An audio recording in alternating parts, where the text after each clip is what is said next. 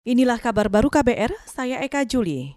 Kementerian Ketenagakerjaan belum melakukan evaluasi terkait penyelenggaraan Kartu Prakerja yang terlaksana sejak pertengahan April lalu.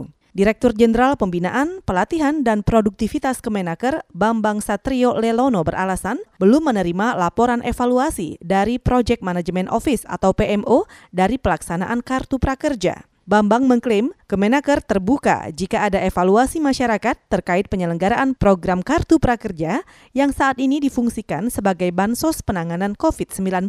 Kalau Kemenaker belum melaksanakan evaluasi, karena kan koordinatornya ada di Kemenko, pelaksananya ada PMO, kan bukan kita yang mengevaluasi mestinya. Ya justru kita minta kalau bisa evaluasi dari masyarakat bagaimana supaya menyampaikan pada PMO. Dirjen Pembinaan, Pelatihan, dan Produktivitas Kemenaker, Bambang Satrio Lelono juga menambahkan, pencairan insentif sebesar Rp600.000 dari peserta Kartu Prakerja harus berdasarkan laporan provider pelatihan ke Project Management Office yang berwenang mencairkan saldo ke peserta.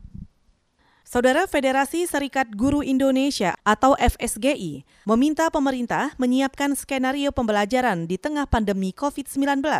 Sekjen FSGI, Satriawan Salim menilai, pemerintah harus mempersiapkan skenario terburuk mengantisipasi jika pandemi COVID-19 berlangsung hingga akhir tahun dan mundurnya tahun ajaran baru dari Juli 2020 menjadi Januari 2021.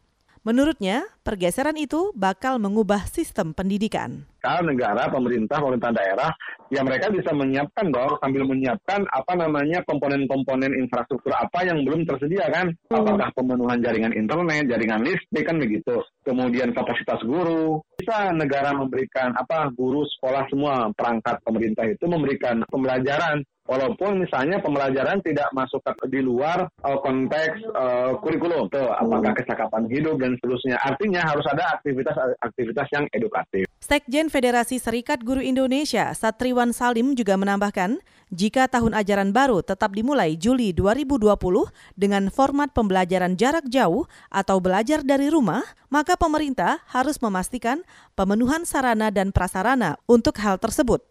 FSGI juga meminta pemerintah memberikan pelatihan peningkatan kapasitas kepada guru untuk memanfaatkan teknologi untuk pembelajaran daring atau online. Kita ke Amerika. Presiden Amerika Serikat Donald Trump mengatakan negara itu akan memiliki vaksin virus corona akhir tahun ini.